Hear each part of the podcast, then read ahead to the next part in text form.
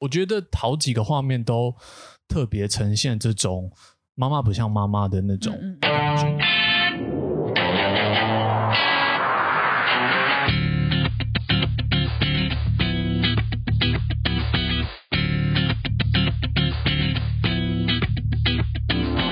好，欢迎回到算命系女子，我是 EJK 一博，我是 S 妹，我是瑞。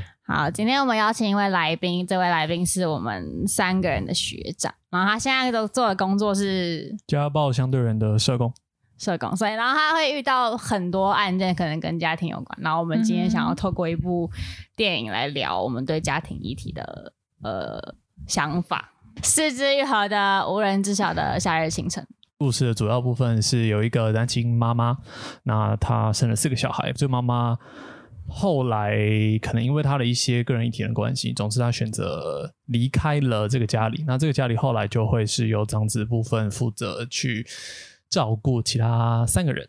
嗯、对，那妈妈就偶尔可能寄点钱回来这样子。那主要的故事在讲这件事情啊，就是他们四个人自己后来的生活发生什么样。想要先问大家一个问题，就是因为想说先从电影开始探讨嘛。然后这第一个问题应该是对这部电影最有印象或者最想。最想回想起，或是最直接，也不是最想，可能最直接回想起的片段。我不知道你们有没有记得，就是他有幕是那个妈妈帮帮二女儿，就金子，嗯，她帮金子涂指甲油嘛，嗯，嗯，那在那过程中，其实会拍到说，哎，金子有有一些幕，就是对妈妈的使用的化妆品是有兴趣，所以他那一幕的状况就是他想要拿妈妈的唇蜜。还是唇膏，还是口红，我不知道。那看起来像插在嘴巴上的东西。嗯、对，那在过程中就不小心掉到地板上，嗯、就打翻在地板上。然后妈妈就是，她没有到气急败坏，嗯、但是她比较是用一个你怎么可以用乱动我的东西的那个感觉。嗯嗯。然后，而且那个画面是枝裕和是从小朋友的视角从上往下拍，妈妈在地板上擦指甲油的那个画面，嗯嗯、就是对我来说。从前面一直看到那一幕的时候，我都会感觉到，确实妈妈在这个家里面，某种程度上不太像妈妈的那个状况。嗯嗯嗯，她在跟女儿讲话，这就是跟金子讲话的时候，那个口气跟语气给我的感觉就像是痛悲。嗯，对我来说是这样，他就有点像是你为什么要动我的东西啊？就你不要动我的东西嘛。他也不是真的说不行，你不行这样做。嗯。不是那种管教式的，然后那个画面同时又从那个俯角的情况去拍，会让我把这个感觉跟印象加深了。嗯嗯，就好像从那个小朋友的视角里面出发，而且它是上到下的那个关系。哦、我觉得好几个画面都特别呈现这种妈妈不像妈妈的那种感觉。嗯嗯，其实这个感觉就是跟玉凯相同感觉，我我也我我也有一点，而且那感觉是当他们。搬进那个家里的时候，然后呃，长长子跟妈妈先进来嘛，然后他们用了行李箱运了两个小孩进来。后来那个、嗯、那个二女金子是长子去车站接她的，嗯嗯嗯，就是我看到他去呃把二女儿接回家来，然后他们做家事那些，我我反而觉得这个长子跟二女像是一个那个家庭的父母的感觉，嗯，嗯，我也觉得，就是他们两个是很成熟的，嗯，然后。就有点子代亲子的感觉，在在打理这个家的事情，嗯、还有照顾更小的两个弟妹。嗯嗯、呃，然后这个妈妈会让我觉得，反而更始终显得像是一个不在这家庭之中的人。嗯，对，就是小小孩对他是当然是有感情，而且也也会也会有依赖，也会希望他在。可是妈妈始终表现出一个，她其实跟这个四个小孩，甚至跟这个家的空间是。有点脱离的，我帮你补充个画面，不知道这大家有没有看到？就有一幕是他他们搬完家之后，他第一次去外面工作，然后回来的时候就醉醺醺的，然后拿着一堆礼物要送给小朋友这样子。嗯、然后那个那部前面就是在拍大儿子，就是坐在餐桌上写功课嘛。嗯、然后妈妈进来之前他就装睡，然后妈妈一进来之后，他。就是金子先，就是二女儿先去迎接妈妈，嗯、然后她，然后大儿子就默默看着妈妈这样子，就妈妈在一个确实喝醉酒后面有点康康康的那个样子，嗯、然后之后金子迎接完妈妈走回来，经过大儿子的身边的时候，他跟大儿子说的是，他又喝醉酒了，嗯，或是对，就是都是酒的味道这样子。我觉得在那一刻确实就会蛮是我还有瑞刚后面在讲的那件事情，是在至少在那个家庭或者在那个画面里面看起来。大儿子跟二女儿反而某种程度上比较像是家长的那种角色，更像一个照顾者，是是一个小孩反过来照顾大人的感受。对，然后我自己会又想到一件事，就是因为这个大儿子一直以来都是这个算是照顾全家的那个人，嗯，对，对我来说是这样的一角色。然后后来他不是一直以来都照顾的大的食宿嘛，嗯，然后后面交到朋友之后，突然就是一切都不管了，嗯，然后还拿钱出去打游戏之类的。对，那边我就觉得这是他第一次为了自己而做什么事情的感觉。嗯，对，我不知道什么，我比较有印象是这个人在做这件事情。然后那个后来看到就是金子嘛，对，看了他的眼神之后的那个愧疚感，是我突然觉得有一种他明明就为家庭付出那么多，然后突然被冷眼相待的那种感觉，嗯、就有种你好像是背叛那个全家的那个人，可是先背叛这个家的人好像是那个妈妈。嗯，那时候我的感受是这样子，嗯，但我也不知道什么，它是我最印象深刻的画面。我的话应该是就是，嗯，他们那时候已经被断水断电了，大哥就说他要把妈妈的东西、衣服啊、什么行李箱啊、什么什么卖掉，然后可是金子那时候就呃躲在那个放妈妈的小壁橱里面，然后就是护着护着那些东西，不让那些被卖掉。他们明明就知道很失职啊，然后可是可是金子仍然想要守护点什么妈妈跟这个家里面唯一的连接。我有种为什么的感觉，就是他明明这样对你们，你们为什么还这么爱他？嗯嗯，嗯，就对我来说有种从打从心里就说你为什么要这么做？哦、就是你对一个。对你这么坏的人，就像就像被渣男伤透的女子，然后还是回去 会会觉得他还是爱我的那种感觉。但是大家都会跟他说他不爱你，你知道吗？对我来说就是这种感觉。嗯嗯，我我觉得就是那五个人，就是那四个小孩还有那个妈妈，这这五个人家庭，这这五个人都，我觉得每个人都在为家庭跟。自己想要的东西在拉扯，嗯，那当然妈妈是最先选择，就是往自己想要那个地方跑奔去的人。然后就是你刚刚说长子交了朋友之后，开始，嗯，开始花钱去打电动或者把朋友带回来，那个就是我觉得那个就是一个拉扯的过程，嗯。然后长子有一段时间算是放飞了自我嘛，就是去往他想要的那边。但是那金金子也是，他一直在。我觉得他想要的是，他想要上学，他想要学琴，嗯、然后她想要变成一个漂漂亮亮的女孩子。嗯嗯。但是她就是那个故事里面一直为了家庭牺牲的人，牺牲。对。看完这部片的时候，大家的那个反应应该是难过，难过，难过，难过，然后跌到底，跌到底，然后不知道讲什么吧。我是完全不想要再碰任何东西，就很想要我要逃离这个世界。我也是看完，然后就是在跟朋友聊的时候，我觉得我们那时候很快有一个一致的结论，是看完那个改编事件之后，嗯，那个下的结论很简单，就会是现实很多时候是确实是比你改编出来的作品是荒谬到不知道到哪一个地方去的。嗯嗯嗯。看完的时候，我不知道你们有没有感觉到，就是四肢愈合在。最后面就是发生意外，到整个片结束之后，他就是疯狂的用音效跟画面把整部电影塞得很温柔。嗯嗯，没错，就会很像是我觉得他很意图的是他把那个东西呈现出来，甚至他也没有拍那个画面嘛，他是用隐喻的方式。啊、呃，那个状况就是大儿子回到家，嗯，哦，那个而且那个画面是大儿子那时候在外面。然后他在做他自己想做的事情，嗯，嗯，在玩，对，他梦寐以求想要做到的事情。他去打了一场棒球赛，对，对，然后回来的时候才发现妹妹出了那个状况，嗯，对啊，所以他当下选择处理，我觉得那也很有趣。他在发生这件事情到妈妈离开家那段时间，应该也过了好几个月了。然后甚至大儿子也借着因为妈妈寄回来的信打电话回去。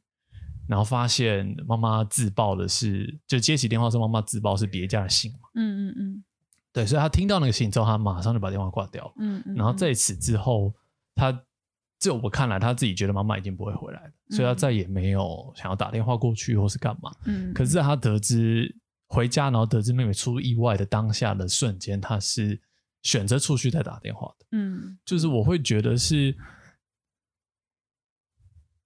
那个给我的感觉，好像是他即使到他虽然对妈妈有很多很多的失望，嗯、我觉得，可是，在那个当下，他发生了一个这么不知所措、不知所措或重要的事情，嗯、或者是很突然的事情或巨大的事情，他他能想到的还是妈妈妈妈。嗯，我觉得是因为他那他终究还是个孩子。就是尽管他在那之前，他展现了那么多照顾着家人、多么成熟的样子，可是好在这样的意外发生的时候，他在那个剧情，他就是只是一个十二岁的男孩而已。他能够他能够做什么？找妈妈的意思就是说，就算他在可能理智上觉得说妈妈不会再回来了，但是在一个感情面上还是会觉得，就是这个人是个。重要的可以依靠的人，对对对，在在那样子的时刻，还是会觉得我我我我得告诉妈妈这样的事情。我跟他那通电话最后是怎么样？最后那通电话是那个男生接的，然后他说要找这个人，然后他就说你稍等一下，但是因为他们钱剩不多，就是钱投完了，妈妈还没接到，嗯，好绝望，真的。可是我觉得这部电影导演有给个希望，就是那个女生，那个沙西。那个高中女生，哦、那个高中女生是导演给这部电影的一个希望。你，你说带给她希望的感觉是，就像是呃，小雪也因为这个姐姐的出现，就是重新在这个家有活动，多了活动，嗯、就可能平常那平常那个画面应该是他们各自做各自的事情，然后躺在就是地板上，嗯、然后很热，没有冷气，嗯、躺在地板上，然后耍废。然后，可是等那个姐姐来了之后，变成大家会聊天，会敲钢琴、小钢琴，嗯，会躺在姐姐的腿上。对对对，嗯、就是我觉得那是一种唯这部电影我觉得唯一的希望，一种这个姐姐进到这个家中，代替了某一部分母亲的角色。嗯嗯，就是。可能原本小雪对母亲依赖好像转移到这个姐姐身上，嗯嗯嗯。然后当好像那时候小雪过世的时候，那个大儿子他在妈妈没有接电话之后，他就跑去找那姐姐，可以求助的是那个女生，对对对。然后最后一起做那个最难过的那件事情的时候，也是只有这个女生陪他。嗯，所以就是我觉得留下唯一一点希望在这部电影里面。那如果沿着这个东西往下走的话，你觉得？妈妈这个角色，她应该要做的事情是什么？因为刚刚有说嘛，就是你觉得沙西某种程度分承接了妈妈应该要做的事情。那如果是这样的话，妈妈应该要做什么事情？我觉得好像倒不是母亲应该要做什么事情。我觉得沙西担任诶担待起那个好像是这个家的一个精神寄托的感觉，支持性力量。嗯嗯嗯，就是他没有。完全代替母亲的职责，就如果是我们世俗上觉得母亲职责是这样，是是某个形象，他没有完全替代，但是他达到了陪伴的效果。可是是完全，那母亲完全没有给他们的东西。嗯嗯，因为在在他出现的时候，从母亲真的消失到这个中学女生出现的中间这段时间，会感觉那四个小孩是他就是在度日，嗯，他就是在。嗯把日子一天天的过，然后头发慢慢变长，然后你可以看到那些季节从从圣诞节变成春天，变成慢慢进入夏日。嗯，但是在这个女生出现之后，就好像会多一点点的生气的感觉。嗯，就是前面看的很痛苦，就是因为他们在度日，嗯、所以你看的很痛苦。可当这个女生出现的时候，她就不是在度日而已的时候，我就觉得。哦，我可以好好认真看电影了。嗯，就有点像是当当一个家庭烂到一个极致的时候，嗯、你会希望有一个人来帮助你。但这部这部电影里面那是沙西。嗯，对，就是因为我其实觉得在一个家庭系统里面，能改变这个系统的只有自己。但是那个努力的那个人，不知道是小孩或是家长，都很辛苦。嗯，那时候如果你是这个在努力的人，然后其他人都在逃的时候，嗯。你就很希望有一个人来救你，然后可能对那个哥哥来说，那个来救他的某种程度上是那个女生啦，嗯、我觉得是这样子。所以其实我们刚刚讲到沙西很像是一个，就是原本在这个家庭之外，然后因为他的进入，就让这个家原本施工的家庭变得好像有一点点生气或希望。我觉得这个东西就很像是，就是我们可能现在的一些机构进到家庭的介入人员，嗯嗯嗯，是吧？然后就是因为刚好玉凯现在从事的工作也是这方面相关的，是对。那你觉得，我我我想问的是，呃。你觉得以你自己目前的工作来说，你觉得你的角色在进入像这样的家庭的时候，你会用一个什么样的角色，或是呃，会会会用一个什么样的角色进去？然后你会看到什么？然后呃，就是可能会做到什么？嗯，如果讲这个的话，我可能要先解释一下我的工作内容。嗯，好啊。呃，我做的是家暴相对人的社工。那家暴相对人的意思就是说，在家暴事件里面，我们通常会有两个人发生家庭暴力。嗯，对。那通常可以说去报案的那一方，我们会称为是被害人，他可能被家庭暴力攻击，不管是精神暴力也好，或是身体暴力也好。嗯。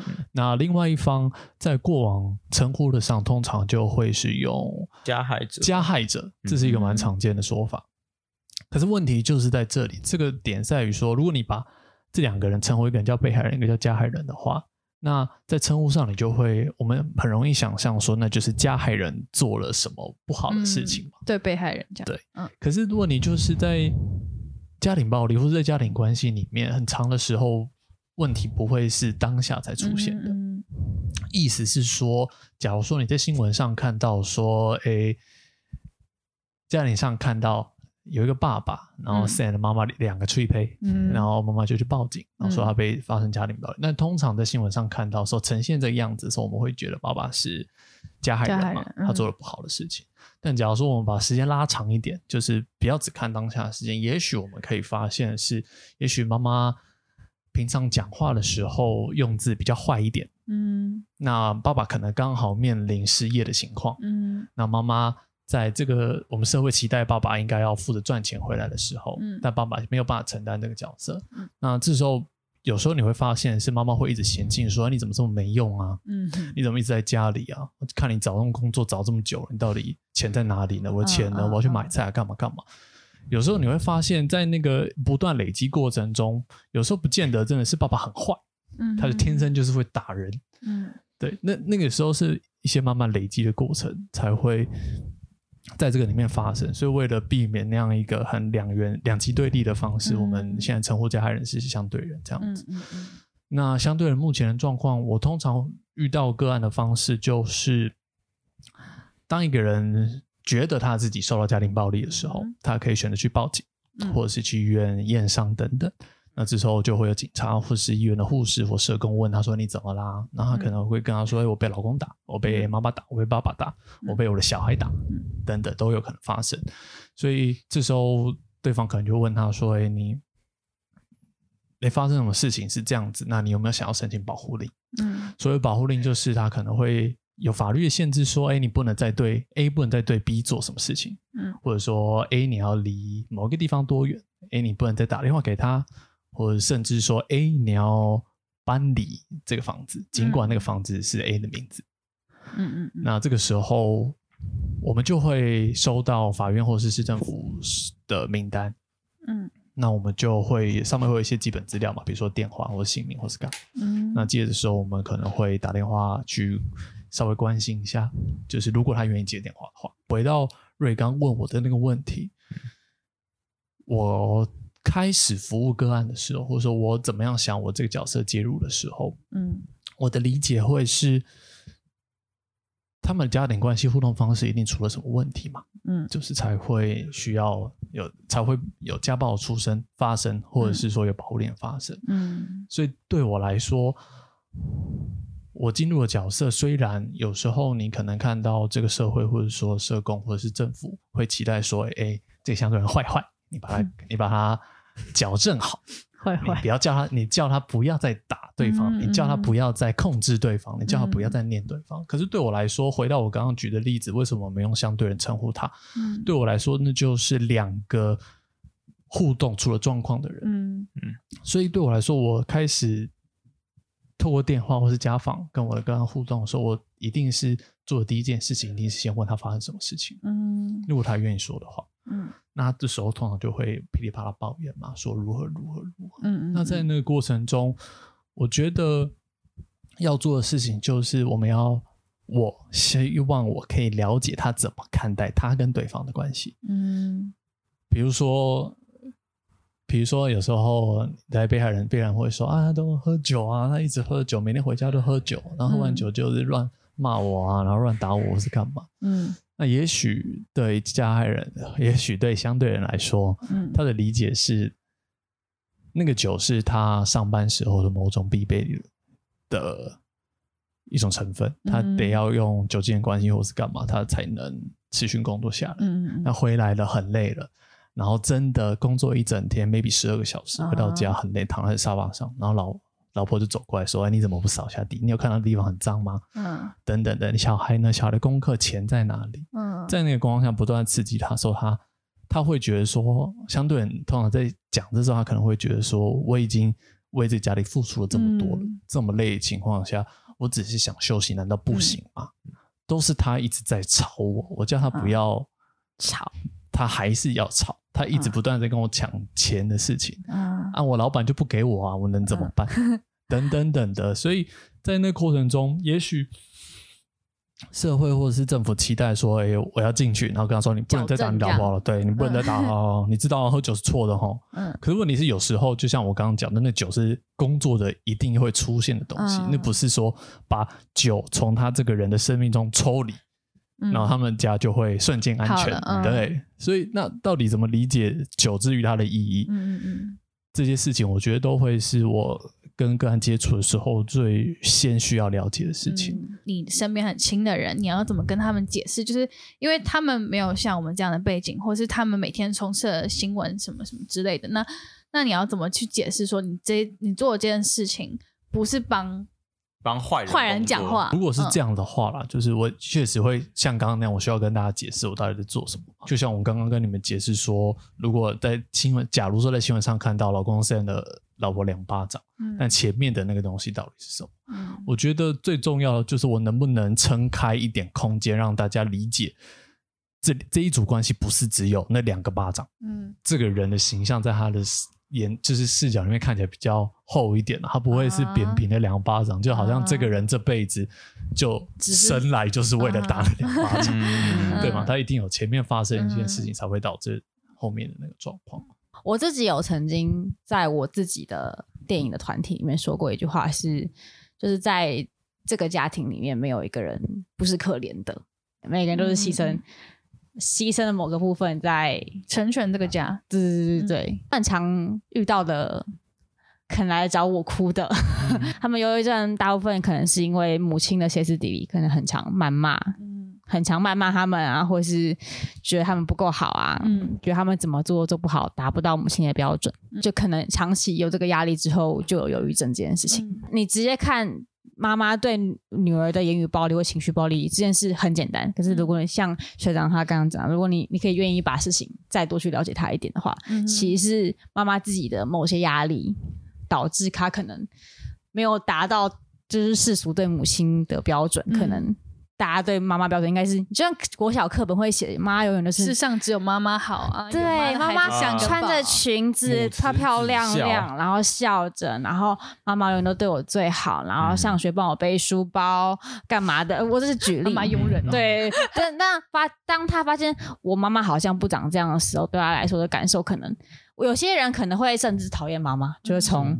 我虽然很爱我妈，但我也很讨厌她。但我自己就是这个例子，就是我自我会很很想要讨厌我妈，可是我知道她在这个系统里面会这么辛苦，也是因为她自己的人生故事，嗯、然后导致她可能会这样对我。我觉得如果回到无人知晓的这部电影的话，我们确实就像刚刚 EJ 讲的，我们会看到说，哎，妈妈为追求她的幸福去抛弃了这些小朋友嘛。嗯、但是你其实多看电影里面在讲妈妈的故事的时候，你会发现妈妈确实她跟呃，长子的爸爸结婚的时候，就是生下小朋友之后，嗯、爸爸就是突然就消失了嘛，嗯？他就消失了，而且那个时候，而且同时，妈妈在年轻的时候，确实是她有她的自己的梦想要去追求的，嗯、比如说她想当歌手，或是干嘛。嗯、可是你要想，在一个比如说，假如说好十八十九岁的女生，她在追求歌手梦的过程，她跟男朋友结婚，然后生下小孩，嗯，那。在这之后呢，生下小孩之后呢，我觉得那个一个很重要的点是，生完小孩之后，大家都会期待这个女生应该要在那一刻瞬间成为一个妈妈。嗯嗯嗯。可是问题是不就是人不是这样吗？又不是我今天多了一个小孩，我就是问我是妈妈，我就是会想办法赚钱，我就知道怎么教小孩，我就知道怎么把小孩教得好。那个永远都不是一瞬之间就会发生的，所以。回到这部电影，那个妈妈在年轻的时候想要追梦的过程中遇到这样的状况，然后她的亲密对伴、亲密伴侣就这样一走了之。嗯，她要怎么样养活自己，也养活下面的孩子，而且同时她还可能要犹豫，她到底要坚持她的梦，还是她要放弃她的梦。嗯，所以我觉得确实就会是重点是，到底怎么样慢慢的越来越。对这个人有不同或是更多层次的理解了，嗯、才不会说那你就是坏，嗯、就是去跑开。嗯、甚至虽然那已经有点后面，你会看到妈妈中间有一段时间就没有寄钱回来了嘛。嗯嗯。但当我们都以为他就完全要离开的时候，他又他们还是收到了一封信，嗯、然后里面还是有钱。嗯，对，我觉得在那个时候，妈妈她还是在。我们不，我那不能理解说，或者说我们不能完全知道他到底怎么想这件事情。嗯、但至少他没有到完全想要把这些小朋友放下嘛。虽然他可能做的不够好或不太好，嗯、对吧、啊？他很努力的在他自己的生命经验里把，把想把他跟四个小孩都顾好。嗯、回到刚刚玉凯在讲他工作经历，其实我觉得他想要表达的有个很重要的点是，就是又又讲到相对人这这些的，就是我们今天看一个人，然后觉得他可能是一个。没做好，或者他是一个不好的人的时候，嗯、我们有没有机会去从试着从他的生命脉络去看看他到底发生什么事情，试着去解释他为什么要这样做，嗯，然后试着去站在他那边去帮他想想看，嗯，对，就我觉得当然这也不是就是为他拖找理由或者是就是卸责，但是这个有助于我们去了解这件事情为什么会发生，以及发生之后我们是不是能够不要像。传统的方式那么武断的去处理。嗯，之前我们在上聪美课的时候，然后他讲了一句，他说：“可怜之人必有可恨之处，可恨之人必有可悲之苦。”在这个过程当中，都很希望把一件事情可以就是不断的，好像往后退，再往后退，就是好像从不同的面向、不同的呃角度去分析每一个人。但是你看到后来，就是觉得他好像不是那么的薄。我们那样讲，其实不是在为。这个这个两巴掌，或是这样，这个家庭的谁找一个理由是有没有，就是可以更好的去了解。我们不要用那么薄的眼光去只单，好像看到一个事件就去定义到底谁是好人，谁是坏人，或是把那个角色定义的很薄，就是让他的角色更立体。这样会不会太专业？那、呃、你简单讲，就是重点就不是那两巴掌嘛？对对对，对，重点是他们之间发生什么事情，导致就整个整个脉络啦。对，嗯嗯。那我们今天就先到这里喽，各位再见，拜拜，拜拜，拜拜。